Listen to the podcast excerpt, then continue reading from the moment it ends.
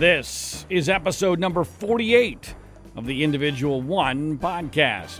For the record, individual number one is President Donald J. Trump. And I am your host, John Ziegler. We are broadcasting from Los Angeles, California, and distributed internationally by the Global Story Network. This is the usually bi weekly program which takes an honest and hard look at the presidency of Donald J. Trump from a conservative perspective because unfortunately no one else is willing or able to tell the real truth about him. Unlike the corporate media, we at the Individual One podcast have most definitely not been compromised or co opted. Welcome to the program. Please subscribe, rate, review, and share it via social media. Follow us on Twitter at Individual One Pod. That's individual, the number one pod. As far as the uh, scheduling of the Individual One podcast, we uh, took a short hiatus for a couple of different reasons, some of them personal, some of them professional. However, I have been very busy during the last week or so where we have been silent from episode number 47 to today, episode number 48. If you check out the Individual One pod, uh, Twitter feed or my own, which is ZigManFreud, you'll see that I have been working on a very extensive eight part series for Mediaite, for which I write columns as a senior columnist, an eight part series on the history of the decline of the news media's credibility and how that paved the way for Donald Trump to be a candidate, to win the 2016 election, and for him to not only have survived so far during his presidency, but at least have a theoretical and even more than a theoretical chance at re-election in 2020. So far, three of the eight parts of that series have been released on a daily basis, starting this past Monday, Monday, Tuesday, Wednesday here, West Coast on the in the United States of America. So you can check out all three of those pieces at our uh, Twitter feeds that I've already mentioned to you. And as I said, for the next five days following this, uh, this eight part series will continue. I'm really proud of it. It's important stuff.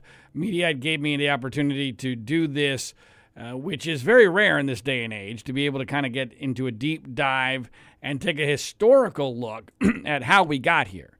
We are so obsessed with where we are and what's next and our attention spans are so minute, and this is part of how we got Trump to begin with, that uh, this is unfortunately exceedingly rare in the news media to be able to take a look back, get some perspective, and say, okay, how did we get here and where are we going from here? Because those two things are in- incredibly linked. You have to understand how you got someplace to be able to know where you're likely to go next. And so all of this is context for the coming 2020 election. And of course, as is always the case on the Individual One podcast, we will be talking at the end of the show about what Trump's prospects for reelection are. And there have been some major developments on that front. Uh, but speaking of talking about the past first, in our last episode, we focused quite a bit on the absolutely bat crap crazy reaction of the president, as well as many of his supporters, to the death of Jeffrey Epstein in federal prison. And at the time, uh, Twitter, especially, which is full of conspiracy nut jobs, uh, was ripe with all sorts of nutty conspiracy theories about what really happened with Jeffrey Epstein as he was awaiting trial on numerous uh, sex abuse charges. And the presumption seemed to be, and this is how weird a world we now live in, the presumption seemed to be that the conventional wisdom, the, the story we're being told by by our public officials and the media cannot be true. It's just too suspicious. He must have been murdered. And it was within this cesspool of absurdity that the President of the United States retweeted a video from a comedian, happened to be an, an African American guy who I've never heard of. I guess some people have, but I, he's certainly not a household name, uh, positing the theory uh, rather passionately that, of course, Jeffrey Epstein didn't really commit suicide. He was murdered. And he was murdered on behalf of the Clintons. That Bill Clinton had effectively murdered Jeffrey Epstein. And this was the essence of the video. And the President of the United States, the President of the United States took this video, a video that was it's just flat out ridiculous, and he retweeted it. To over 60 million followers on Twitter. And of course, whenever the President of the United States tweets anything, that's inherently a news story. It goes worldwide news coverage, uh, as is understandable. And for all intents and purposes, especially since he didn't write anything condemning the theory, he was promoting the theory, if not endorsing the theory, which is just unbelievable. I mean, you cannot be serious. I mean, even if there was a shred of evidence supporting it, which there's not, it would still be absurd for the President of the United States, especially a president who defeated Bill Clinton's wife for the presidency, and who, by the way, invited Bill Clinton and Hillary Clinton to his wedding and contributed money to their foundation. I mean, all of this, the levels of absurdity here, you just can't get any higher than this, even in the in the uh, Trump era where absurdity has new definitions. Uh, but he did this. And in my opinion, in the opinion of other people, and I wrote a column for Mediaite about this, this was the worst thing that Trump has ever done on Twitter. And this was before, this is before uh, my belief and the belief of most rational people was vindicated that, in fact, Jeffrey Epstein did, surprise, surprise, commit suicide. This is before we knew that for sure. At the time uh, of my outrage and the outrage of other sensible people, that shrinking group of people that actually use facts and logic and don't lose their minds over a salacious headline. Uh, that was that was done back when it was at least theoretically possible that Epstein was in fact murdered. It was never going to be murdered by Bill Clinton, but okay, I guess it was theoretically possible. A lot of powerful people certainly had an incentive for him to die. That doesn't mean they caused him to do it uh, or, or caused his his death. I mean, lots of people wanted JFK dead, but it was only a lone loser, Lee Harvey Oswald, based upon the facts and logic and the uh, conclusions of the flawed Warren Commission, that actually caused his assassination. Well, in, in somewhat similar vein, just because lots of people want you dead and you die doesn't mean you were murdered. You were in a federal frickin' prison. These are very difficult places to get into. And by the way, if you get into them, there's an enormous factual record, including video and and uh, security clearances and key cards and all sorts of things that record where you are and who has access to that place. So it was an absurdity on its face. Well, we now know, based upon the autopsy, that he hanged himself. He killed himself. He even made a will two days before uh, he killed himself, which I'm sure the nut jobs will misinterpret somehow into their vast, bizarro world, nonsensical conspiracy theories. But here's the bottom line as far as Trump is concerned. We now know that Trump had absolutely no basis in making this accusation against the former president of murder. Murder to apparently, I guess, cover up his own sex crimes. I guess that's the theory, right? Correct. Uh, and so, so the president was wrong. He not only had no basis for doing it, he was wrong. And to my knowledge, he hasn't even been asked about this. He certainly has not been held accountable for it. And it's been completely forgotten in the midst of all the other insanity that has ensued. Correct. I mean, that's the world we're living in now. The President of the United States can accuse a former president, former friend of his, of murder with no evidence be proven wrong by his own administration. That's also important to point out. Correct. This was under the auspices of his Department of Justice. Bill Barr, his favorite attorney general, the guy who did his blocking for him, that political hack that uh, muted the Mueller report purely out of partisan political purposes on Donald Trump's behalf. Bill Barr is the guy in charge here. And yet, somehow, Donald Trump got away with accusing his own DOJ of allowing Bill Clinton to murder Jeffrey Epstein, and he hasn't even been asked about it directly, as far as I can tell, and certainly has not been held accountable. And it's been largely, if not totally, forgotten because of so many other things that have occurred since then. And this was less than two weeks ago. This was less than two weeks ago. This was then followed by the utterly bizarro world uh, uh, controversy over whether or not the United States could theoretically purchase Greenland from Denmark. I'm not making this up. This is actually a real thing. Correct. Who even knew Greenland was owned by Denmark? I did not. So, at the very least, Donald Trump has forced us all to learn something. That's good information to have. But uh, this all uh, came about about a week ago or so, where it became, it started as a rumor that Trump was asking advisors, is it possible for us to buy Greenland? And, and as I always try to be, I try to be as fair and objective as possible, even on Donald Trump. In theory, underlying theory, the United States obtaining Greenland would not be a horrible thing.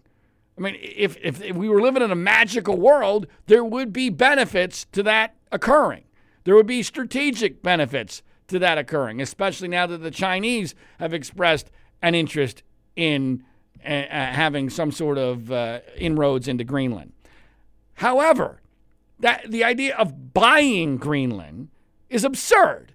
I mean, it, it, it's just not going to happen. It's just flat out ridiculous. And anybody with a brain knows this. But with Trump, his ego is such a large part of his persona, and he has such an inability to back down from anything, even when he's wrong, especially when he's ridiculed, that he has taken what should have been a one day ha ha, he he isn't this funny story, and he's now made it into an international incident. Because the, the idea got ridiculed. Denmark then shot it down in a way that Trump did not deem to be worthy of his esteemed position in the world. He felt disrespected by the way Denmark shot it down. And so now Trump has canceled a pre scheduled trip to Denmark, all in a temper tantrum over the fact that they won't let him buy Greenland which is probably never more than a hey, wouldn't it be interesting if we could do this type of conversation? At least that's my hope. With Trump, you never know for sure.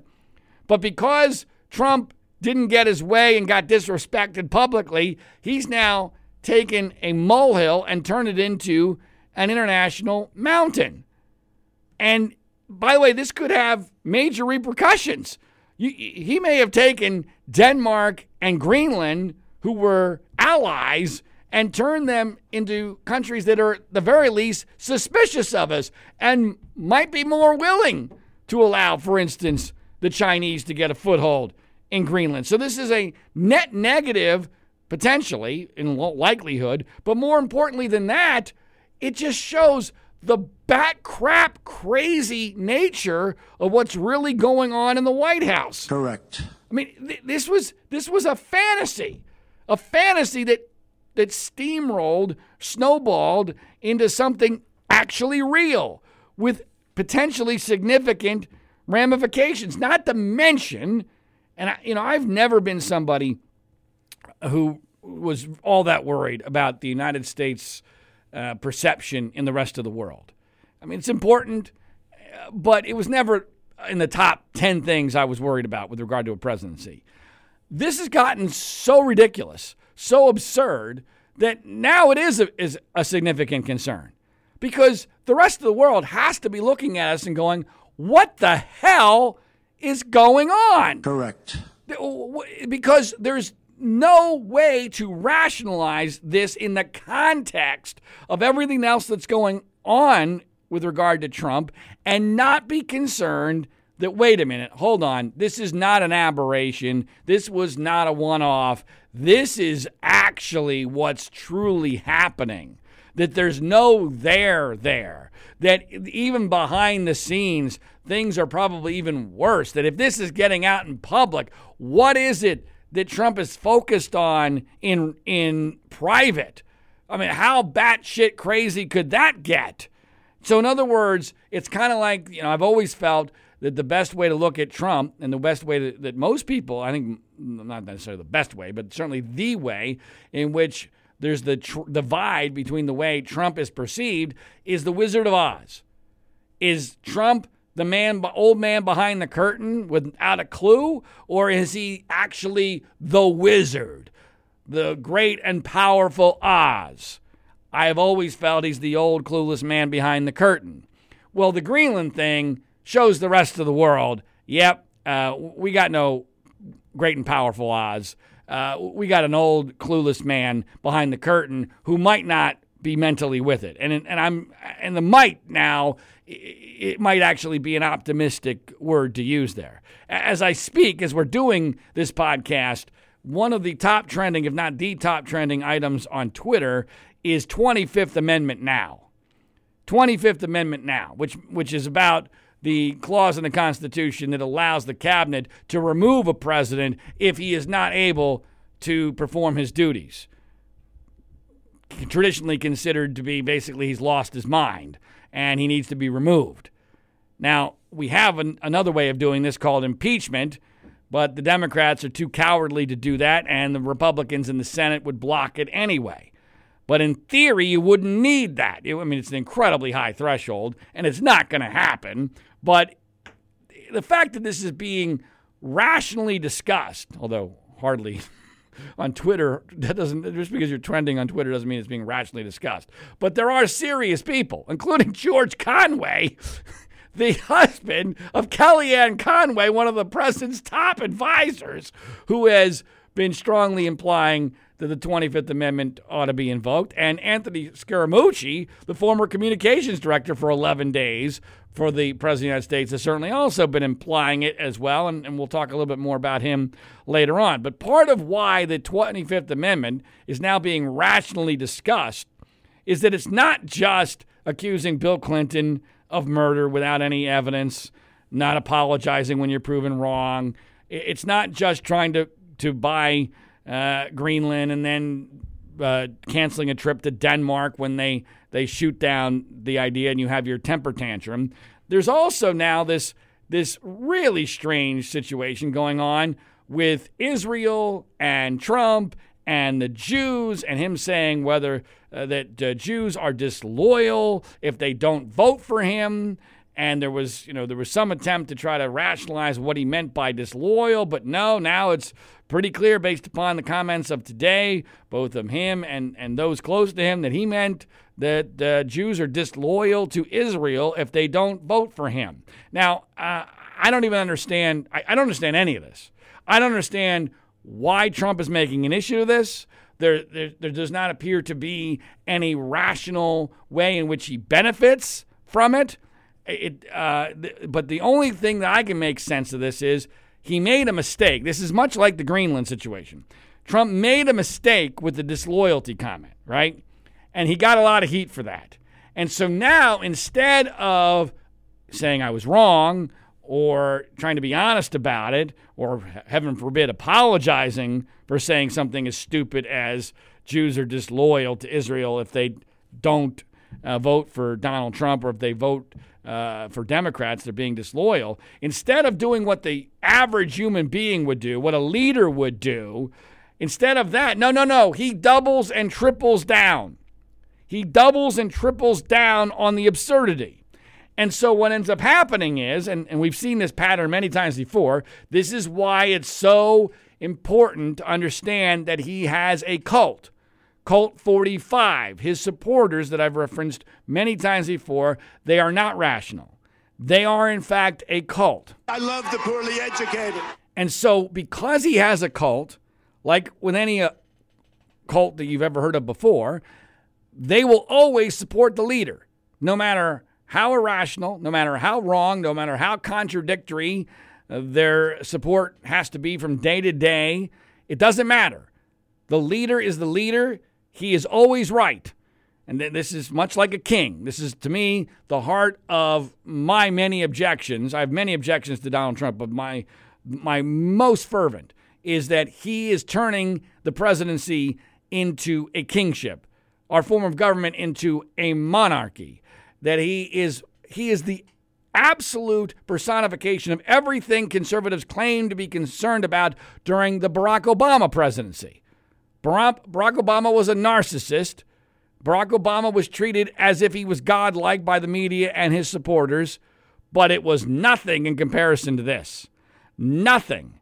And so, because he's a cult leader, he has a, people immediately support him even when he's dead wrong. And so that's what happened here. He makes the comment about Jews being disloyal if they don't vote for him, don't support him politically, or they vote for Democrats. And sure enough, immediately a right wing nut job named Wayne Allyn Root, who is an absolute nut. He's a conspiracy guy. Uh, he's a nut like a lot of right wing uh, media people are. I know most of them. I've never met Wayne Allyn Root, but I know people who know him. He's crazy, like a lot of these guys. There's two basic groups of right wing media people at this point they are either frauds and charlatans, cash conservatives, as I refer to them, who know what they're doing, or they're just completely nuts. That's the two basic groups uh, of people who are in the conservative media. And Wayne Allyn Root, from everything I can tell, is a nut job. Correct. And so he makes a statement which Trump then tweets that, and let's be clear, Wayne Allyn Root is not a Jew. So right off the bat, it's awfully strange coming from him. But he makes the statement trying to support Trump's claim that Jews are disloyal if they don't support Trump, that effectively in Israel, Trump is seen as the king of Israel, the king of Israel, and the second coming of God. Correct. That, that's what Wayne Allyn Root says. The president immediately jumps on that and tweets out the quote. Again, much like the accusation that Bill Clinton killed Jeffrey Epstein, he is promoting this. He is effectively saying, hey, look at this. I agree with this. Uh, this is the truth. Well, again, the source, Wayne Allyn Root, is not credible. Number two, the idea that Donald Trump is promoting the idea of him being called the King of Israel, the King of Israel. I don't even care if it's true or not. I have no idea what Donald Trump's approval rating is among people who live in Israel. It might be very high. I don't know. It doesn't matter for the purposes of this discussion. For the purposes of this discussion, the President of the United States is promoting a nut job claiming that he is the king of Israel and seen as the second coming of God. Now, um, I'm a recovering Catholic. Uh, I'm not a Jew. A lot of people think Ziegler is Jewish. I am not Jewish, but I know enough about the Jewish religion to know they don't believe in a second coming of God.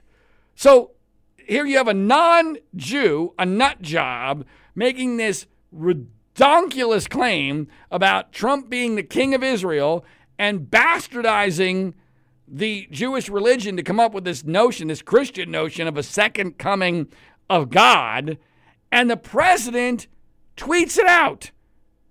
That's crazy. That's it's just flat out ridiculous. I mean, people really, really. You cannot be serious. And then, as this is creating controversy today, the President of the United States goes out on the front lawn of the White House and refers to him, and I shit you not, he refers to himself as the chosen one. He looks up into the sky and refers to him as, himself as the chosen one. I am the chosen one. Now, this was in reference to taking on China with regard to the trade war, which is incredibly uh, ill conceived and could end up uh, causing us to go into a recession and may, in fact, cause him to lose re election. But he is claiming on the same day that he's tweeting out that he's the king of Israel and the second coming of God referring to himself as the chosen one. I'm sorry, uh, when you have a cult like following like Donald Trump, I love the poorly educated. These words need to be taken seriously, especially when the very same people supporting him, especially in the media, just spent the previous two terms of the Obama presidency condemning the entire cult of Obama phenomenon and those who made him into a religious figure, which I will. I made a movie about largely about this called Media Malpractice How Obama Got Elected. The deification of Barack Obama was a huge part of that narrative. I have to tell you, that was nothing in comparison to what we have seen from Trump himself and some of his strongest supporters especially in the right wing media. And it's dangerous. It's not just hypocritical. Hypocrisy is dead. I mean, that's long gone. Correct. But this is now dangerous. We are in the realm of a crazy person making himself into a king. And it's a lot, you know, there are two metaphors or parables or stories that I think are relevant. I've already referenced The Wizard of Oz, but there's a similar one, and it's The Emperor's New Clothes. And the Greenland thing and the, and the Jewish uh, loyalty thing take on very much the essence of the emperor's new clothes. I've always felt like it would be fascinating if there was a poll of Republicans who are aware of the story of the emperor's new clothes and those who are not. If you could break down Republican support of Trump based upon people who are, are familiar with the emperor's new clothes and those that are not. Of course, those that are not I love the poorly educated. Uh, they are far more likely, in my opinion, to be Trump supporters. Those that are familiar and remember that story from their childhoods, they go, wait a minute, hold on a second. This is exactly why we were taught this story. And the Greenland thing and the Jews being disloyal thing are classic examples of now, no matter how crazy it is, you must tell the king that his clothes look beautiful, even when he's not wearing any clothes. Correct. And that's the real deal here. He's not wearing any clothes. There's no there there. This is all just him. He's making it up as he goes along. He has no clue. He has no idea what he's doing. There is no grand plan. And and it's much, much of it's inconsistent from day to day. But because he's a cult leader and because he ha- he's the emperor with no clothes, but everyone's forced, as you, if you know the story, everyone's forced to tell him, Your clothes look beautiful because everyone's afraid of telling him he has no clothes. Then you end up getting a situation where f- formerly serious people are supporting complete and total absurdity. Correct. And that's where we are. And it's not just in the frivolous. Some of this stuff, you know what? Hopefully, it's not going to cause long term damage. But in the midst of all this, being lost completely, almost completely, in, in this nutty news cycle, is the fact that yesterday, yesterday, the President of the United States urged the G7 members to allow Russia and Vladimir Putin back into the G7 and rewrote history on how they got kicked out of the G7 to begin with, saying that Putin had outsmarted Obama. That Putin had outsmarted smarted Obama, and that's how Russia was no longer in the G7 as he was urging them to be allowed back in. That's not what happened. That is absolute, total baloney. They got kicked out because of the invasion of Crimea. That is why Russia got kicked out of the G7. And I realize that according to Trump, After three years of lies and smears and slander, the Russia hoax is finally dead. yeah, well, um, in his mind it is, but we still have a guy who is doing the bidding for Vladimir Putin at every turn, doing more to disrupt NATO and to promote Russia and Russian interests in many ways, not all, but in many ways, in a in, in fashion that Putin could never have possibly dreamed of, even under Barack Obama. And that, to me, it was always the essence of the whole Russian investigation. Is he compromised? And if he's compromised, why is he compromised? And the Mueller report, contrary to the bullcrap that Bob, uh, Bill Barr, and and uh, and Donald Trump put out and their sycophants put out, there was plenty in the Mueller report to indicate that there were reasons and are reasons for Trump to have been compromised. Not necessarily as a Manchurian candidate type of situation, but where he is beholden to them, not necessarily because of a P tape. It could be as just as simple as he still wants to do business there, like he was trying to do during the 2016 election and lying about it. Or he just has this fascination with strong, powerful, super rich dictators who are allowed to do whatever the hell they want. And that's what he wants for this country, which is dangerous. And any conservative worth anything should be calling him out on this. But of course, they're not because they're afraid. They're afraid of the cult. They're afraid of their audience's being driven away. They're afraid of turning into what happened to Glenn Beck, who had to come back with his red MAGA cap in his hand, uh, hoping to be forgiven for his past sins of actually standing up for what is right and what was remotely conservative. And now he's part of the, the pack, and every single conservative media celebrity is right there with him, and it's pathetic. I love the poorly educated.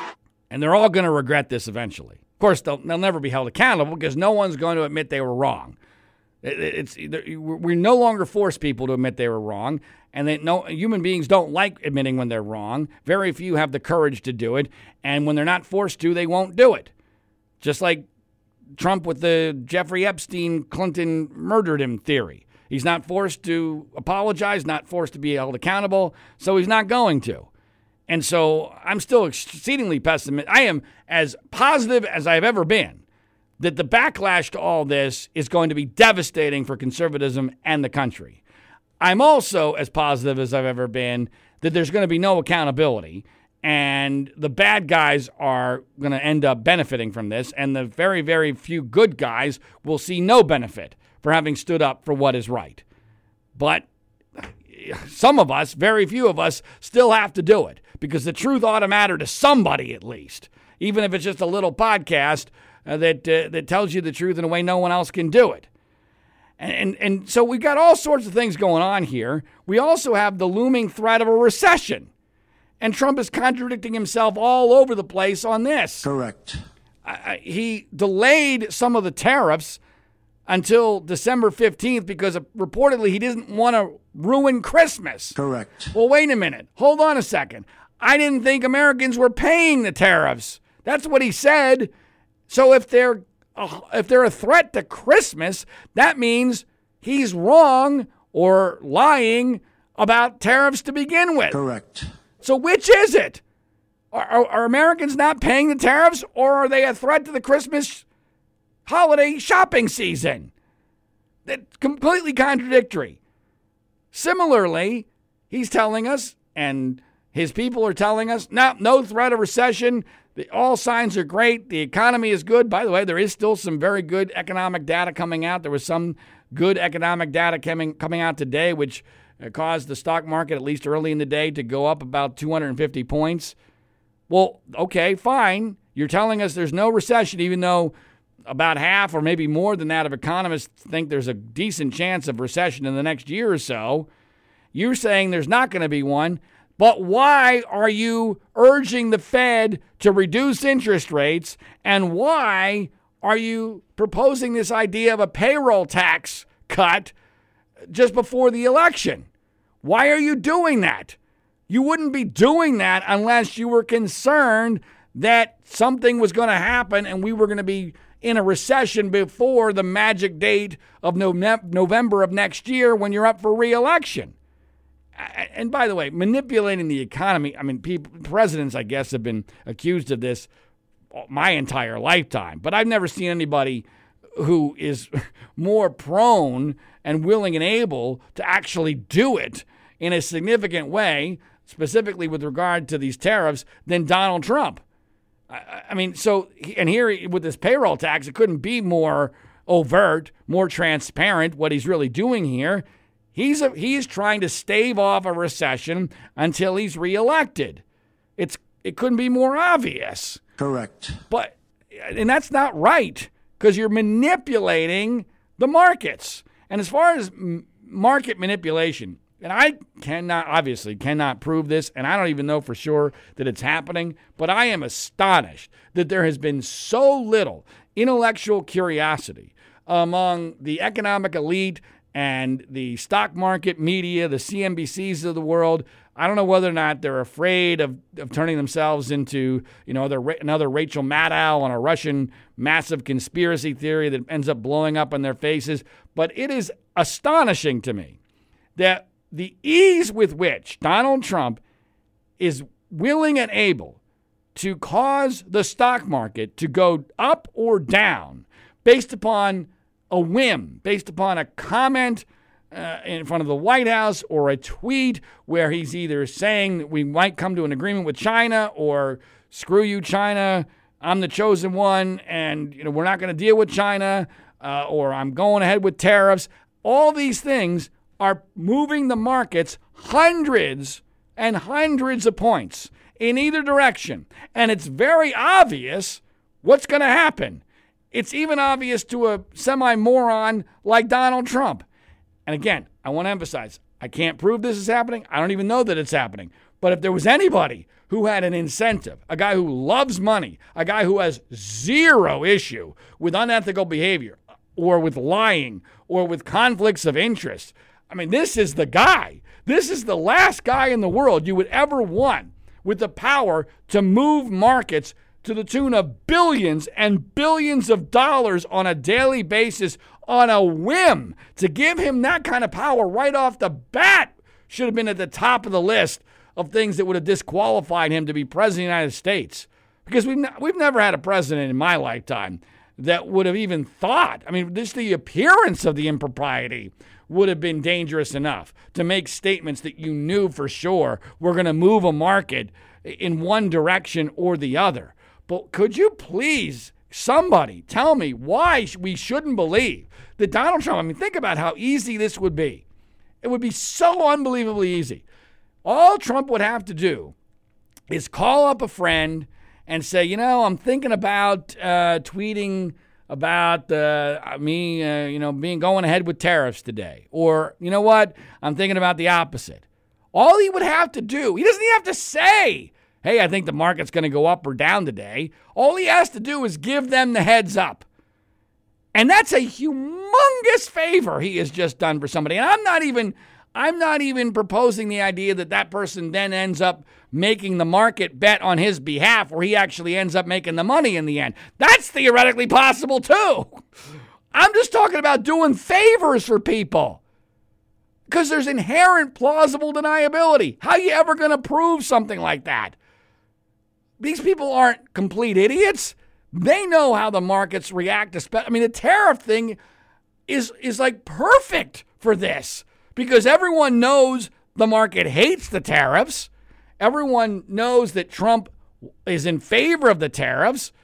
And so every time he, he makes an indication he's backing off, the market goes up. Every time he says the opposite, the market goes down. That is unbelievably valuable information. And you mean to tell me that we are so intellectually uncurious, especially after everything we've been through for the last three years, to not think that Donald Trump would not take advantage of that kind of information? That that kind of power? That he's not doing this for reasons other than, for instance, his own political standing or his own potential reelection? I mean, that to me is just too much of a temptation to believe that Donald Trump wouldn't at least consider taking advantage of this. And we've already known he has the lack of morality and the value system to do exactly that. Correct. I mean, this is who he is. Money is his life. His net worth is his life. And he he it's just astonishing. It is amazing to me how naive the news media still is that they're not even looking into this. There was a uh, yesterday a column in the Wall Street Journal that inadvertently made a hell of an argument that Trump is manipulating the stock market uh, without even going there. They, they detailed all the times the market moved dramatically based upon, in both directions, based upon his statements. And I, I want to say for the third and final time, I don't know and cannot prove that, that Donald Trump is actually doing this. But it would be unbelievably easy and it would be right in keeping with everything we know about him. And there have been lots of things that were unfathomable that we've learned were actually true. Like, for instance, and I'll repeat it, I'll keep repeating this because incredibly few Americans even know it. During the 2016 election, the President of the United States was trying desperately to build a Trump Tower in Moscow as the Republican presidential nominee and lying about it, and then had his personal attorney lie to Congress about it. Correct. I mean, if he's capable of that, you don't think he's capable of making a phone call to a buddy, give him a heads up on a tweet that he knows is going to move the market several hundred points? Please, please. So all of this is going on, uh, and it's just it's it's amazing. Um, uh, and you think that we are so desensitized, and I've always said the biggest danger here is we are so desensitized we no longer react kind of like the uh, the metaphorical frog that's uh, boiling to death because they don't realize it's getting hotter. Uh, because you you just, just just think it can't get any crazier. Are you not entertained? Yeah, I mean that's where we are. I, I mean that's where we are. It, it's it's the Gladiator movie. Are you not entertained? I actually think though, and this is me being an optimist, which I'm not known for. I actually think that the entertainment value is starting to wear off. I think we are close to a breaking point. I realize that we've thought this before, uh, but something feels different this time.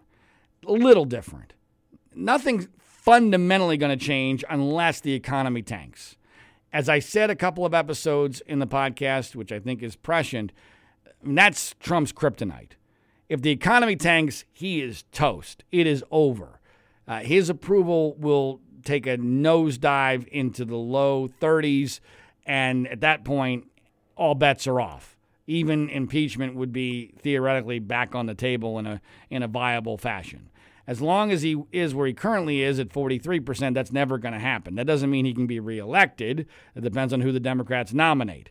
But it feels to me like he's on the brink that he's teetering on the edge, that some of these things are starting to have an impact. His disapproval rating is at a rock solid 54%. In fact, the most recent polls, I've never seen anything like this with regard to consistency. Every single major poll, including Rasmussen, his favorite poll, has him at 53 to 56% disapproval rating. This is as of yesterday. That is astonishing. That's an astonishingly high number, and it's astonishing consistency. Only 2.5% of the American people, based upon the average of these polls, have no opinion on whether or not to approve or disapprove of Trump's job in office. That is a minuscule number.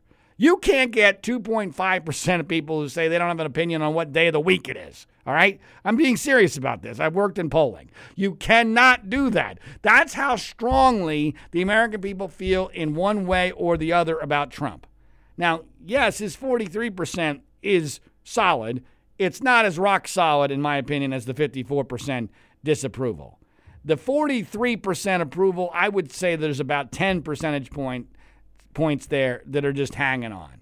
And that's those are the 10 percentage points that will immediately uh, uh, evaporate if the economy goes south.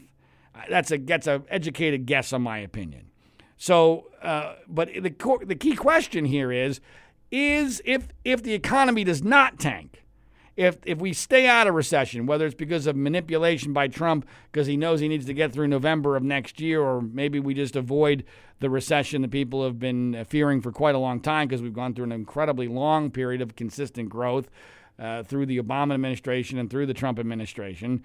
Is his current level of support enough for him to be reelected? And I have always I have always said there's a chance that it's not. There's a chance that if he can't grow from where he is, he can't get reelected even in the Electoral College. A large part of that equation is based upon who his opponent is. And I've said, and I believe as strongly today as I ever have, that if the Democrats nominate Joe Biden, that Trump's current level of support will not get it done. He cannot beat Joe Biden. If the election were tomorrow, now obviously it's not. There's a lot that can happen between now and next November. But if the election was tomorrow, I would bet everything I have that Joe Biden would beat Donald Trump, and it probably would not be close.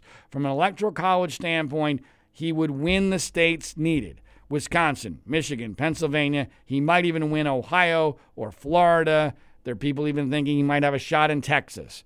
Regardless, you win Wisconsin, Michigan, and Pennsylvania, where Biden plays very well, it's over for Trump. He cannot win based upon the results of the 2016 election.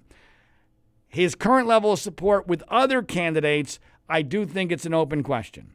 And right now, it sure appears to me as if it's going to come down to Joe Biden and Elizabeth Warren for the Democratic nomination. Again, a lot of things can happen, but not that many things can happen.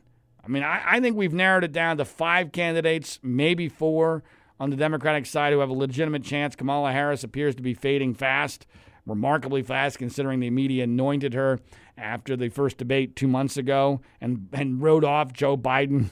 Chris Matthews even asking Kamala Harris whether or not uh, Biden is finished. Boy, that that that really uh, that, that aged well.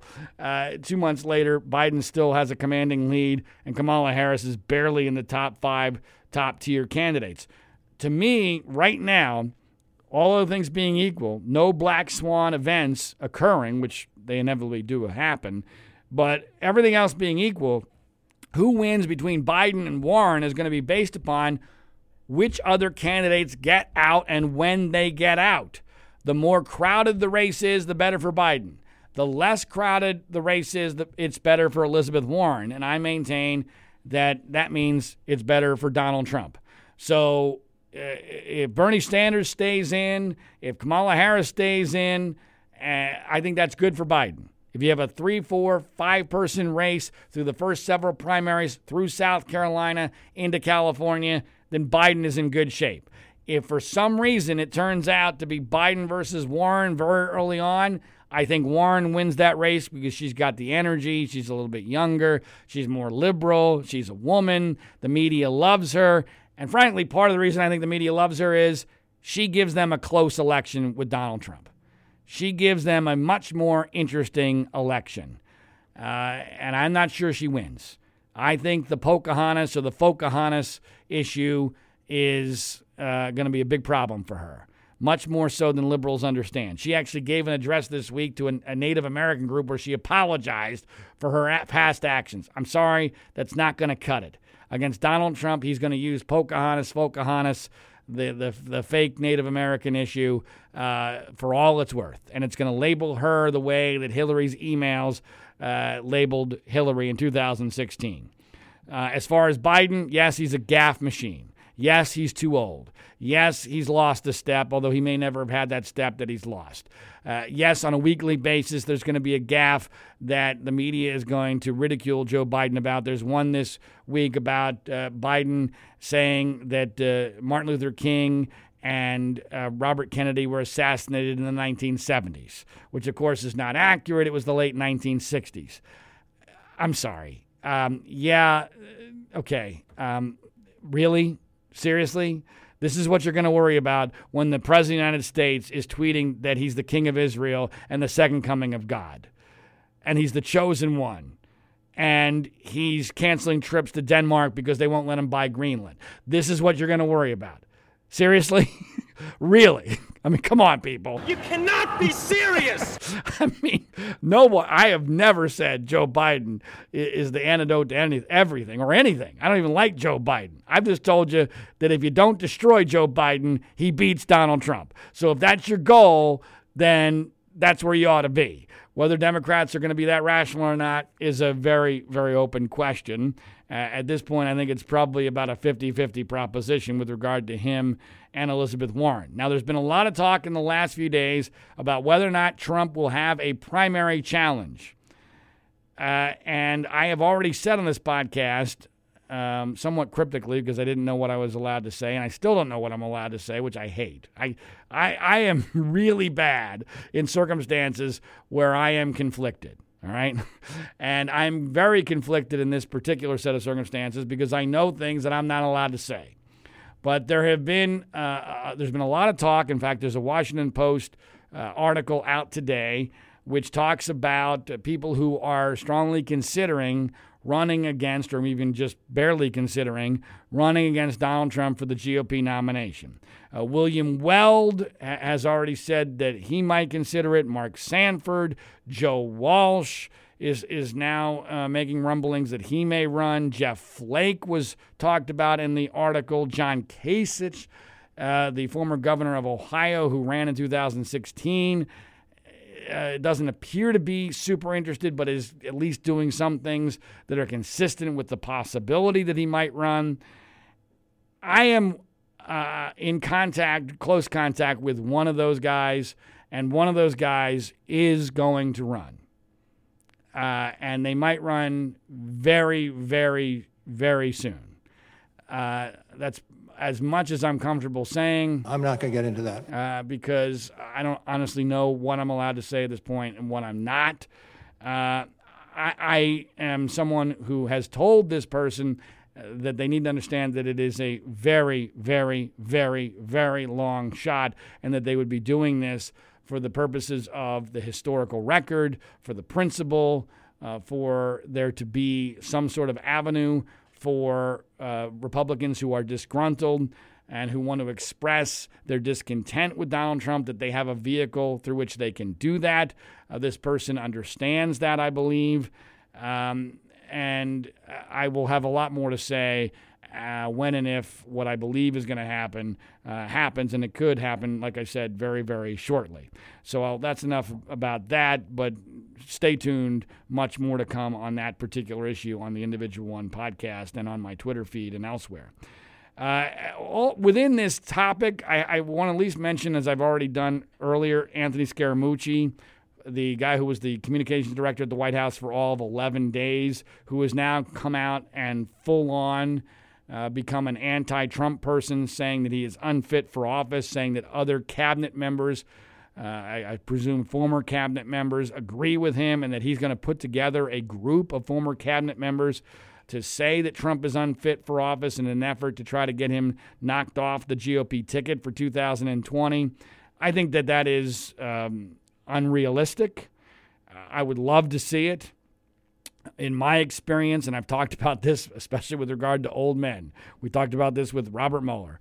Old men lose their balls for whatever reason. I, I am still mystified as to why that is. I have some theories as to why it is, but you're talking about old men here. You're talking about people like Rex Tillerson, uh, John Kelly, General Mattis.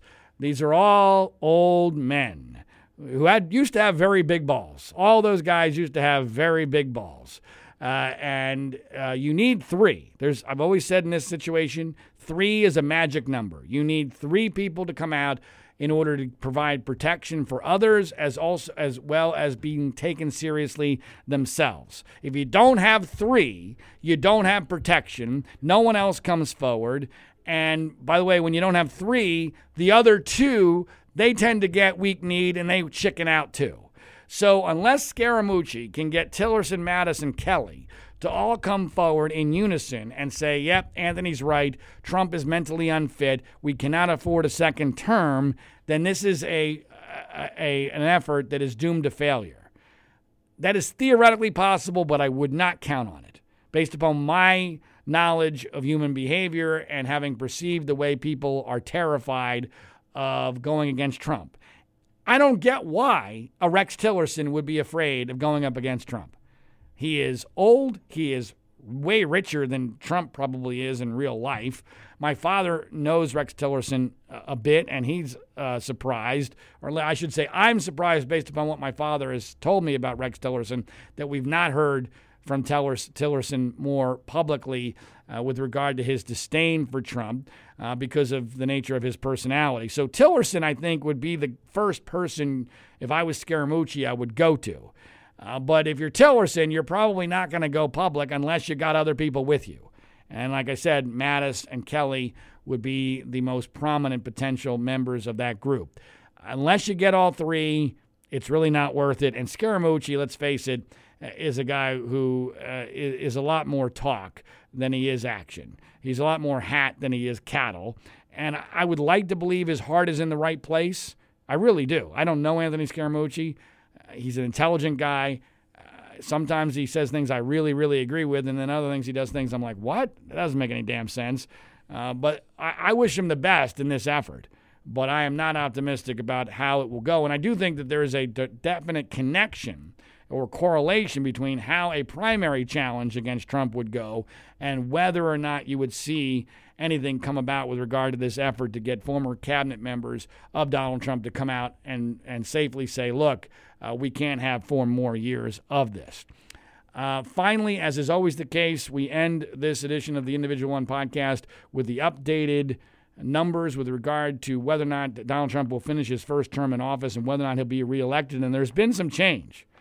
Uh, I'm going to slightly adjust the number uh, of uh, the chances of him not finishing his first term in office to 6%. That's a fairly substantial increase from the dismal 2% where it was.